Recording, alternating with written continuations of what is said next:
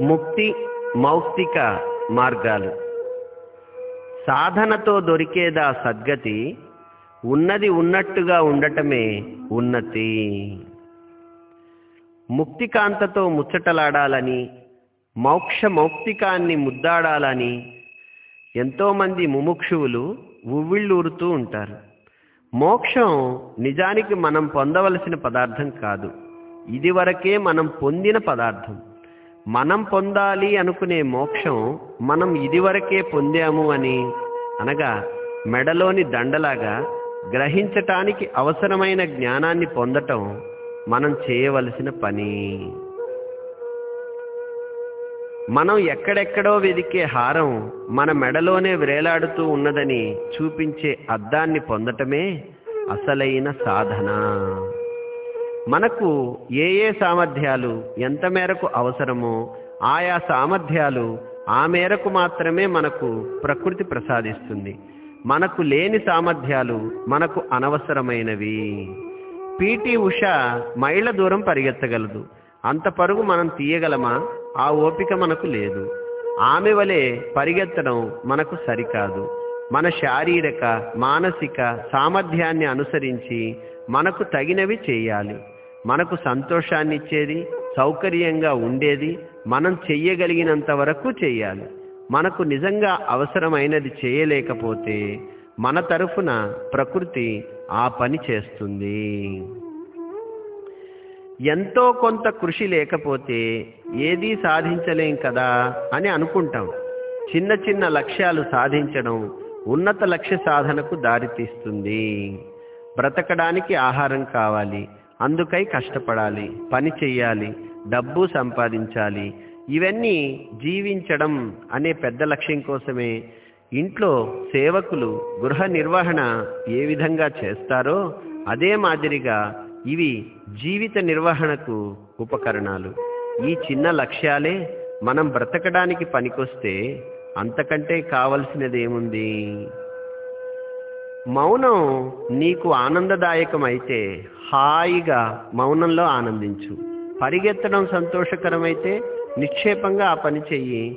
రెండూ ఇష్టమైతే రెండూ చేయవచ్చు. అయితే రెండిటి మధ్య సరైన నిష్పత్తి పాటించు. మాట్లాడటం అవసరమైన చోట మౌనం వహించడం నేరం. మౌనంగా ఉండాల్సిన సమయంలో మాట్లాడటం అంతకంటే నేరం. పాత్ర నెరిగి సందర్భోచితంగా ప్రవర్తించాలి.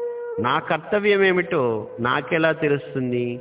నేను నిర్వహించే పాత్రని ఎలా గుర్తించాలి అనే అనుమానం రావచ్చు.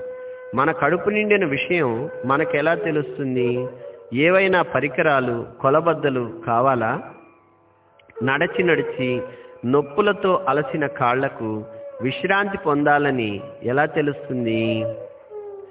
కడుపు నిండిన తరువాత కూడా మరింత తినాలనిపించి కక్కుర్తి పడ్డాము అనుకో కడుపు నొప్పి వస్తుంది.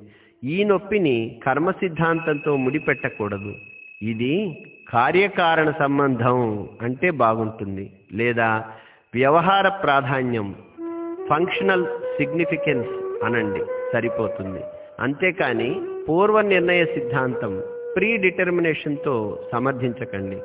సృష్టిలో అంతా సక్రమమైన రీతిలో ఉన్న విషయం అర్థం చేసుకుంటే పూర్వ నిర్ణయ సిద్ధాంతం గురించి మాట్లాడే పనేముంది? విశ్వంలో ప్రతి ఒక్కటి క్రమ పద్ధతిలో ఉంది. సమతుల్యంగా ఉంది. ప్రతి జీవికి ప్రతి వస్తువుకి ప్రతి సంఘటనకు ప్రత్యేక ప్రాధాన్యత ఉంది.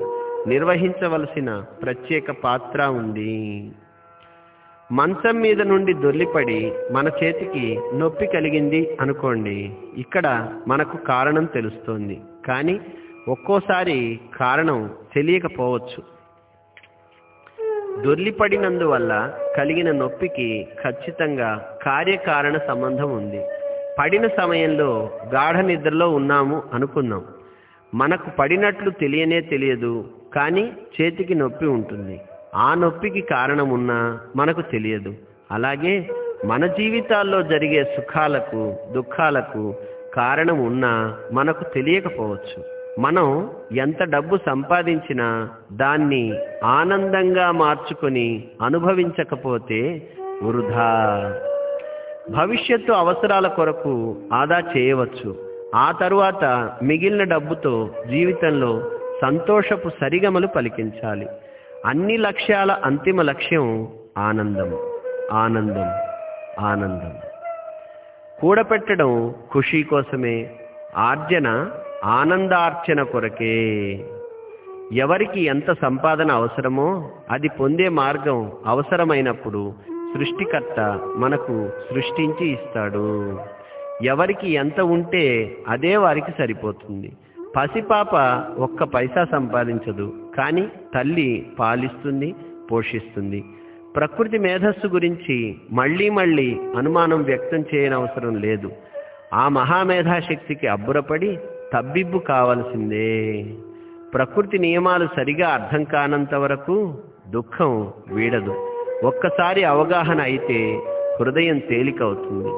నీవు ఏది కావాలి అనుకుంటున్నావో ఎప్పుడో అది అయి ఉన్నావు అనే సత్యాన్ని గ్రహించడమే ముక్తి మోక్షం నిర్వాణం.